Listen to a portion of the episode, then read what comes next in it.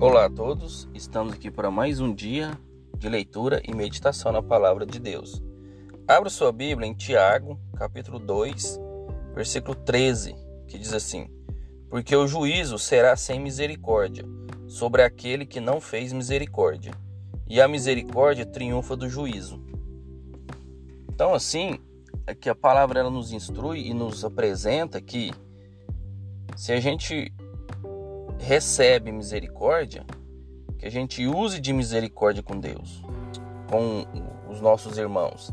A gente recebe misericórdia de Deus, a gente usa de misericórdia com os irmãos, com o próximo. Porque se a gente não usar, a gente não vai receber misericórdia. E a misericórdia de Deus é o que nos salva. Porque somos pecadores. Então, se a gente peca, a gente conta com a misericórdia de Deus. Então, que a gente busque isso no nosso dia a dia. Exercer os atributos que a gente recebe de Deus. E aí sim, a gente vai manifestar a glória de Deus, nós vamos receber a misericórdia de Deus e seremos salvos.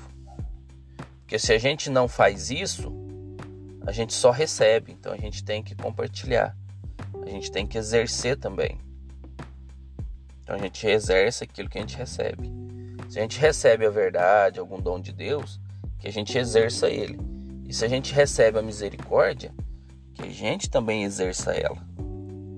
Para que a gente mostre ao mundo que Deus ele ele nos capacita, ele nos entrega algo.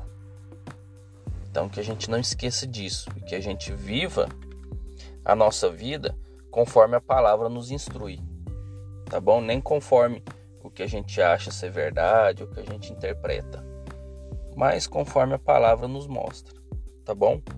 Fiquem com Deus, que Deus abençoe a vida de vocês e até a próxima.